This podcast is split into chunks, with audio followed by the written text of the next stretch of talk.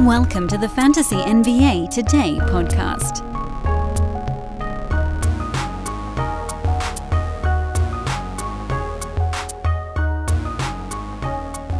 Surely the first question on all of your minds is How's Dan feeling today? I hope he's okay. Yeah, Dan's all right. I'm okay. Got a little bit of my voice back, so that's good. I think you can probably still hear uh, a touch of the sinus stuff going on, but overall, it's a dramatic improvement over yesterday where I was pausing the podcast regularly just to take a deep breath. I don't know. So maybe I'm different than the normal man. When I have when things are are congested and it's not like a runny nose, it's just blocked. I feel like if I just pull my nostrils open, that really does the trick. So I did like a quarter of yesterday's podcast with just like yanking a nostril open. Oh, maybe you guys are never going to listen again after hearing that tale. But either way, uh, I don't have to do that today. So, yeah. I mean, it was never really a bad cold. Kid cold. You get a kid cold every once in a while. It's weird in this era, the era of the COVID, to get a kid cold because you just immediately assume that it's COVID and you're going to perish.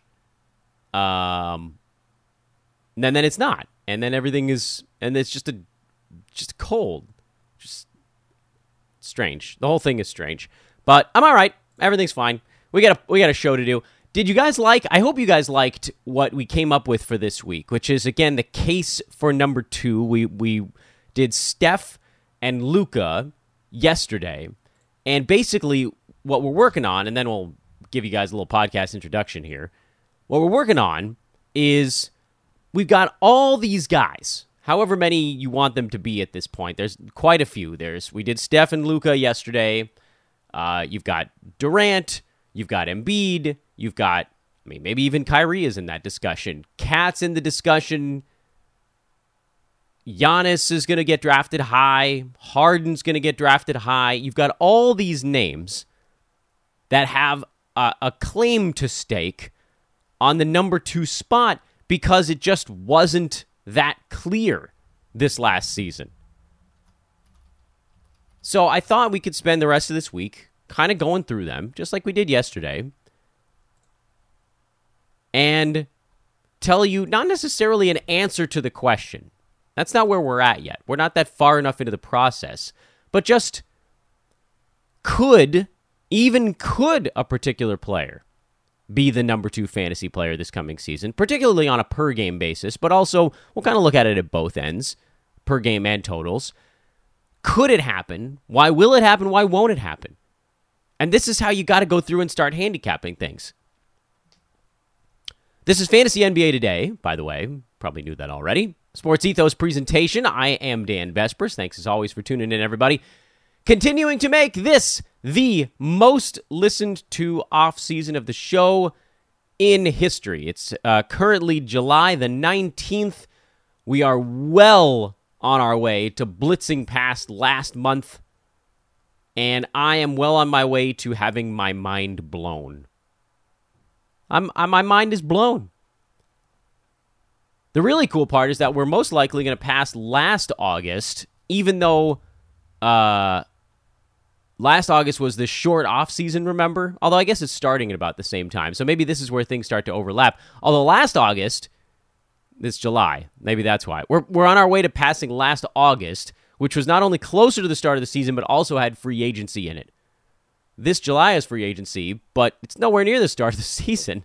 I, anyway, I'm just flabbergasted. So thank you again, everybody, for tuning in. Thank you for sticking with us during the off season, and I hope that these shows are, I don't know, a nice little respite in your day.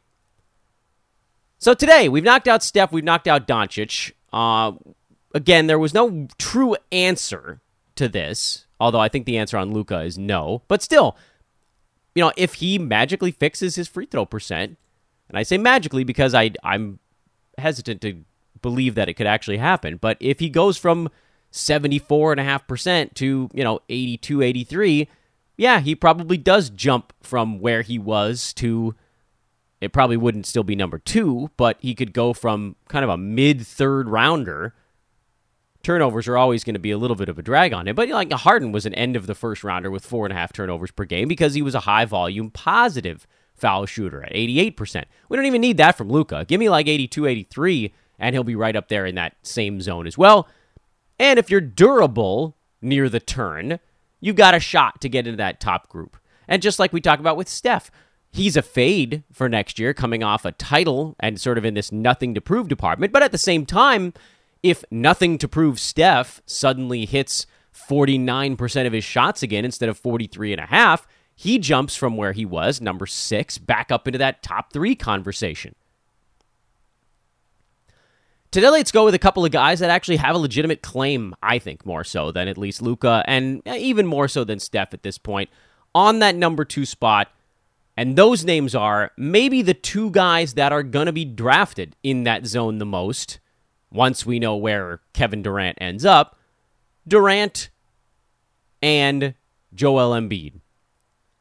Now, I don't know. It's possible that ADPs are going to once again puff the numbers on Giannis and Luka because there are eight category leagues where those guys are going to get a bump, just like Harden. And there are points leagues where those guys are going to get another bump because that big free throw drag gets wiped off the board. And I know what you're thinking, Dan. Giannis is a huge positive in field goal percent, so wiping that out in a points league actually hurts him. You are correct, but the free throw is a larger negative impact than the field goal is positive. So wiping them both out helps Giannis and very much helps Luka because he's a negative in both, more so in one than the other, mind you, but negative in both. Now, the second half of last year, Luka was basically net neutral in field goal percent. Regardless, over the entire season, it was a net negative. Turnovers a big net negative as well. So guys like that always get jumped up a few slots, and it makes sense. You know, Giannis does actually make sense as a top three guy in a points league. It's not crazy at all. So when you see that high ADP, don't go, ah, this is dumb. Just say, thanks.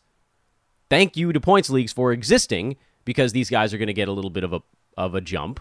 And so for my nine category league, it moves guys in the way. Love when dudes are in the way because it takes the guys that we're looking at and pushes them down the board. Terrific. Easier to get them.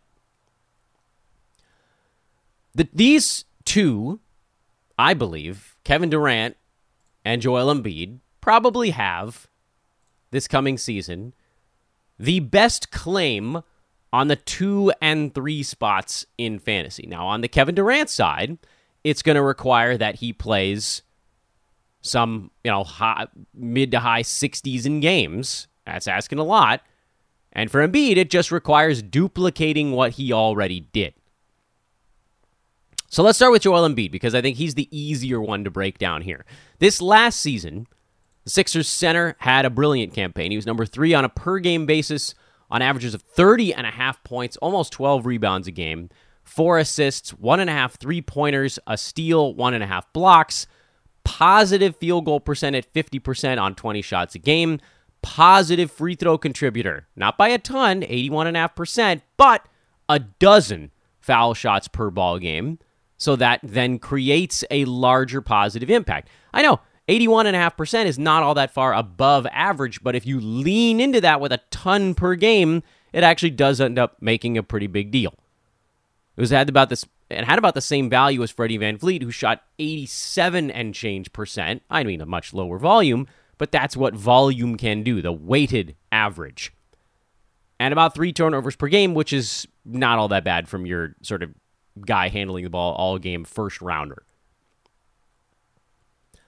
From a individual game standpoint, there aren't a lot of reasons to feel like Embiid should take either a big step forward or a big step back. With Harden in town, he's still averaged about 30 some odd points per game. In fact, the last 25 games of the season, Embiid was at about 32. So it actually went up. 13 rebounds, 4 assists, 50% from the field, 81 and a half at the foul line. He was number 4 instead of number 3, but that's only because Kyrie Irving started playing every other day, had all the energy in the universe and just put up absurd numbers. Kyrie in those 17 games last 2 months of the season basically, 30 points, four three pointers, four uh, rebounds, six assists, 1.6 steals, half a block, five and a half free throws at 91. I mean, Kyrie was crazy during that stretch. But again, you put that into a long season, draw him out, and actually expect him to play every ball game, that's probably not going to hold. Still, I do really like Kyrie a lot on a per game basis, and we'll get to that at some point. This one's about Joel Embiid. I would argue he got even better when Harden was around because he wasn't the only player that teams had to guard. And I know that Harden is slowed a bit at this point in his career, but he's still a guy that teams need to consider. They can't leave him unguarded the way that they can some of the guys on the Sixers. Looking at you, Matisse. Down the stretch, Embiid averaged 1.3 steals and 1.5 blocks, which again was pretty much right on the mark. Couple extra steals per game, 13 rebounds. I don't know that that will hold for a season or even necessarily needs to hold for a season. But all you really need to look at is is this a replicatable set of numbers? And the answer is yes. Because the Sixers are not about to have a large scale remodel out there. Harden was already in town down the stretch. I know he missed some time after the trade, but he did play a little. What did he? I mean, he played most of the games last month and a half of the season or so. He only took 14 shots a game during that time. Still got his big free throw number, but he was largely orchestrating, and things generally still went through Embiid.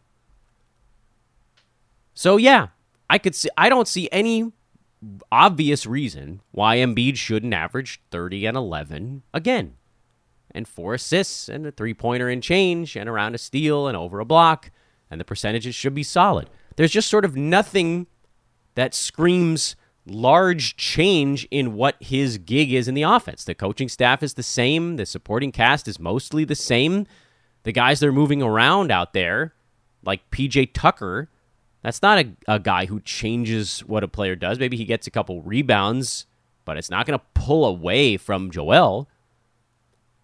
So the question with Embiid becomes the same question you have every year. Can he play 68 ball games, which he did finally against, frankly, all odds this last year.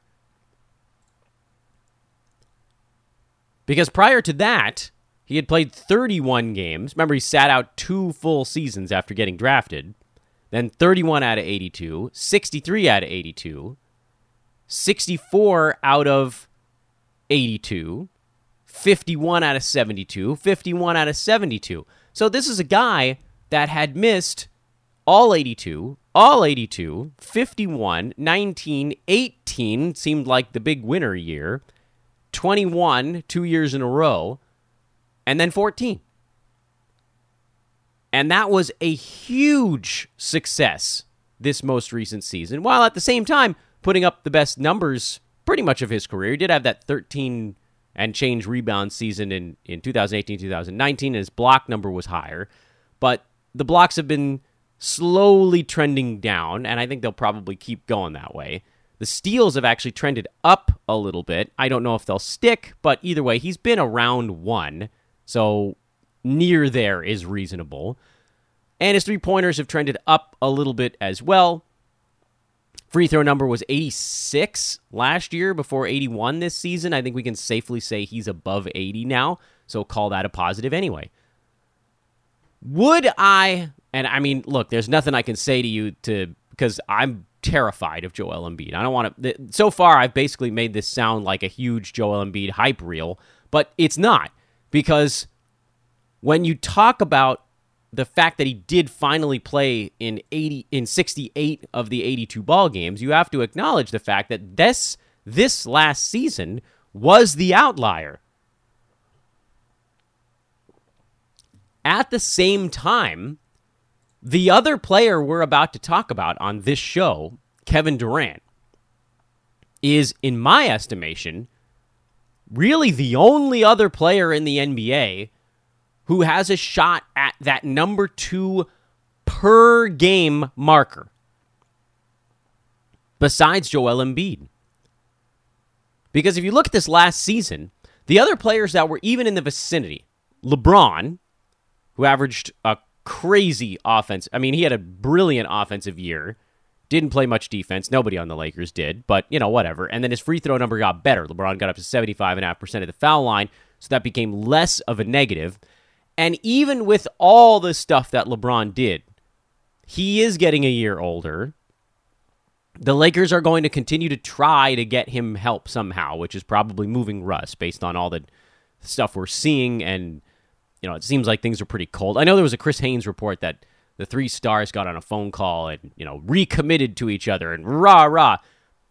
This look, the same way we saw the Nets saying, "Yeah, we'll just hold on to everybody and see what happens." This is the Lakers saying, "We'll hold on to everybody and see what happens." And everybody's just posturing at this point, and nobody really knows if a trade's going to happen or when, but you know, it's all it's all hot air.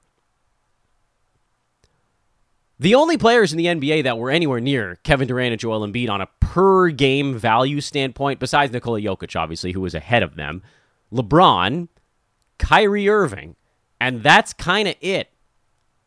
There was a pretty good drop to get to Steph and Kat and DeJounte and Giannis and AD and the next grouping of per game guys. But of course, the issue is that those names I just dropped on you Kevin Durant, LeBron, and Kyrie Irving I don't know that I could come up with a riskier trio of names to put alongside an already risky play in Joel Embiid. I mean, this is, you are really rolling the dice at this spot. We already told you, Joel Embiid had not missed fewer than 18 games in a season prior to this last year, and he'd been around. Embiid was drafted in 2014. It's been a while. And then LeBron is getting older. He's just a shade younger than me, which yikes, I know how I feel up when I feel when I wake up in the morning. And KD had the giant injuries. He's going to be at risk of this stuff. Maybe less so because at least he's not a super heavy dude. And then Kyrie Irving. I mean, you want to talk about Space Cadet. Sure, he could show up for all 82 games. There's also a, almost an equal chance that he just skips 41 of them for I don't know, ice cream? Like it could be anything. It could be anything. It could be something that's culturally valuable or not. We don't know. I believe the term is wild card for players like that. He's a wild card. Movies always make jokes about who's the wild card. The A team had one. So, you know, I guess things could still work out. But look, if you're going to say, and I've been there, I was there every season up to this point, and I said, I cannot bring myself to touch Joel Embiid in the first round because there were just safer plays. Cat was always a safer play. I know that they kind of went into tank mode for a couple of years, but expect expectation of playing ball games, he was a safer play. This season, I thought Steph was a safer play because I figured his team was going to be making a run at it. Harden seemed like a safer play when Kyrie wasn't going to get time in Brooklyn, and then you know James decided he wanted to work his way out of another organization, so that torpedoed it a little bit. But then all of a sudden now you're left, and even Dame seemed like safer plays because he generally played through stuff. But then all of a sudden, the world, our fantasy world, got a little bit upended this year by the fact that almost nobody in the first round is a safe will they, won't they, you know, it's a binary thing. Are they going to play in ball games? There aren't any left. Jokic and Cat were basically the only guys with an ADP inside the top 10 this last year that cleared 70 ball games. That's it. Tatum, I guess, although his ADP was kind of hovering a, a, a touch farther back. So and you know per game wise he was never he doesn't have a claim at that number 2 spot. Tatum was always going to be a okay, can he get inside the top 10 per game to supplement the fact that he's probably going to be a bit more durable than some of these dudes. But I mean, this was crazy.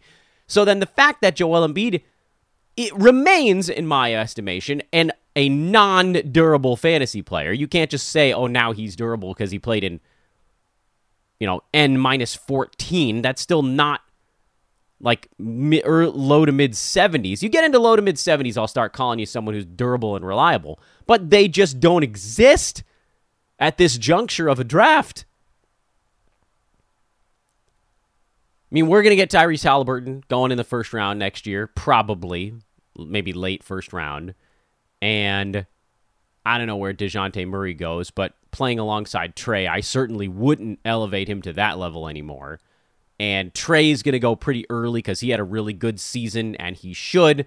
But per game wise, again, he's another guy who could not possibly have done more than he did this last year.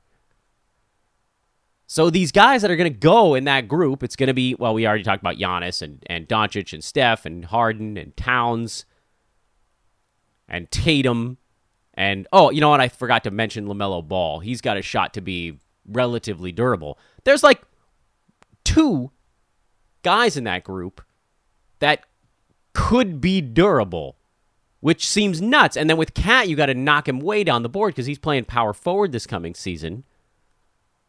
So are LaMelo Ball and Tyrese Halliburton now the greatest threats?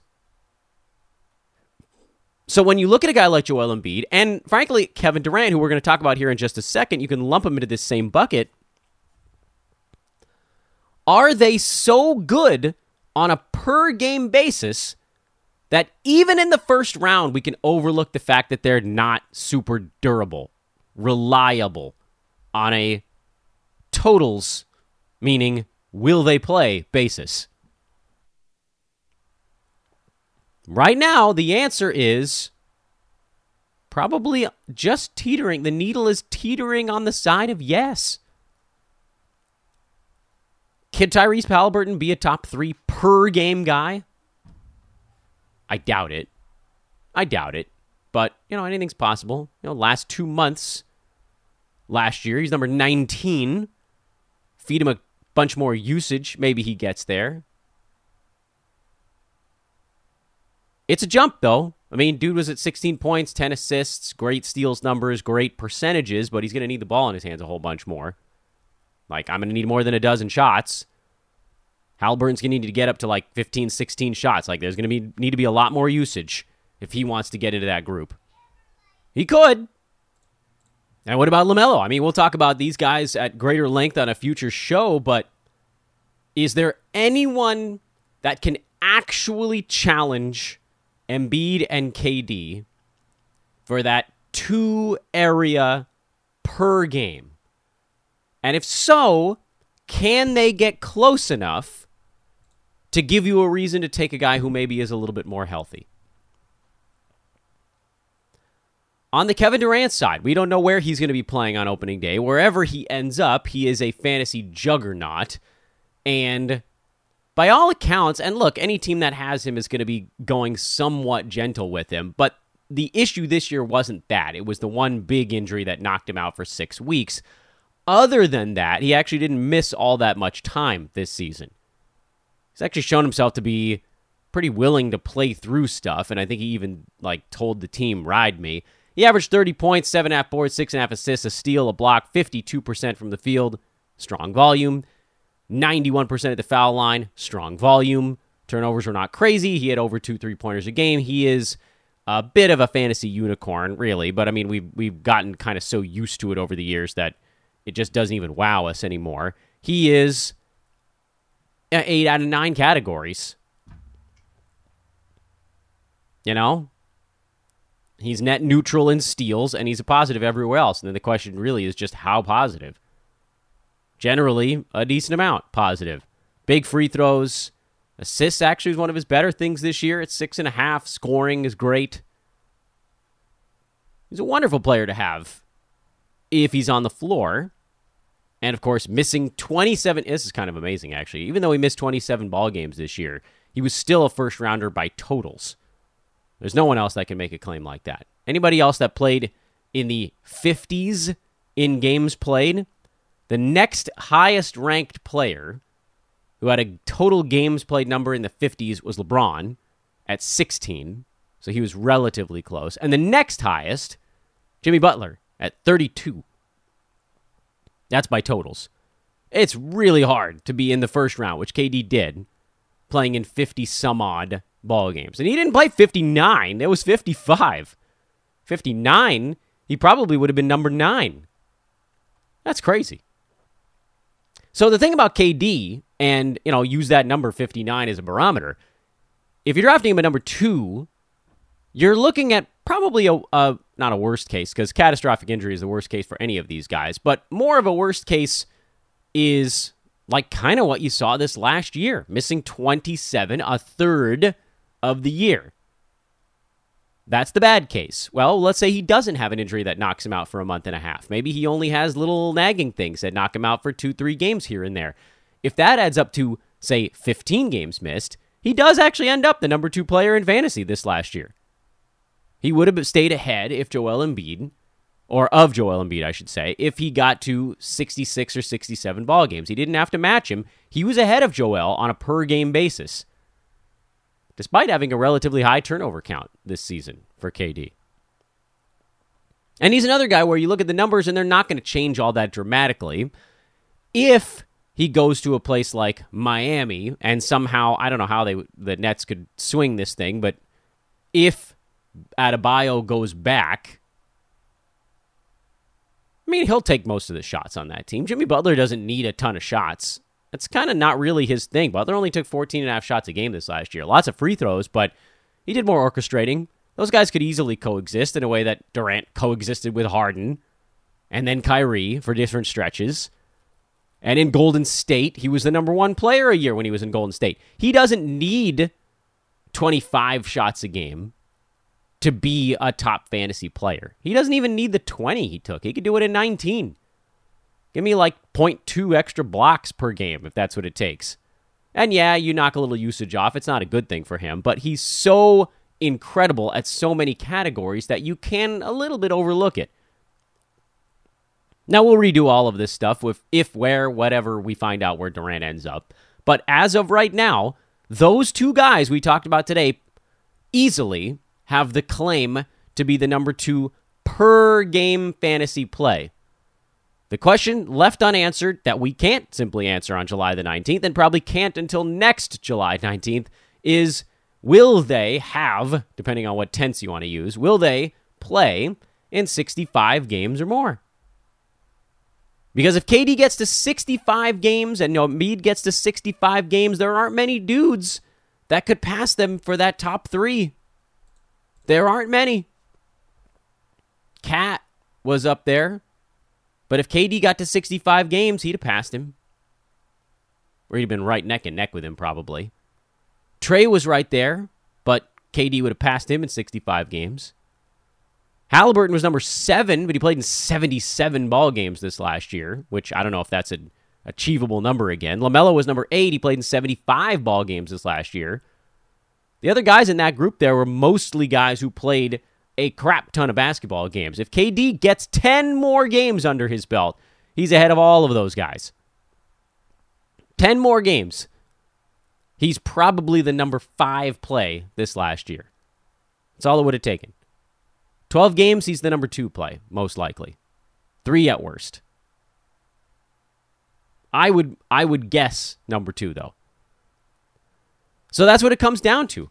Is anybody else close enough to make you say that they could pass these guys in an average fantasy season? And the answer right now is probably not. Probably not. We will have better answers to that question when we get to the shows where we break down guys like Trae Young, Tyrese Halliburton, LaMelo Ball, even Giannis. Throw him in there for good measure. Or LeBron. I don't know. The case for number two Embiid, Durant, pretty good one. Pretty good case to be made. Have a terrific Tuesday, everybody. Um, hey, hit me up if you are interested in coming aboard here at Sports Ethos. We're recruiting. I probably should have done that in the middle of the show. I'll just do it in the middle of the show tomorrow because right now you've all tuned me out anyway. Have a uh, wonderful Tuesday, everybody. I'm Dan Besbris for Fantasy NBA Today, a sports ethos presentation. Thank you again for listening all off season long. You guys are amazing. Talk to you tomorrow morning. So long, buddy.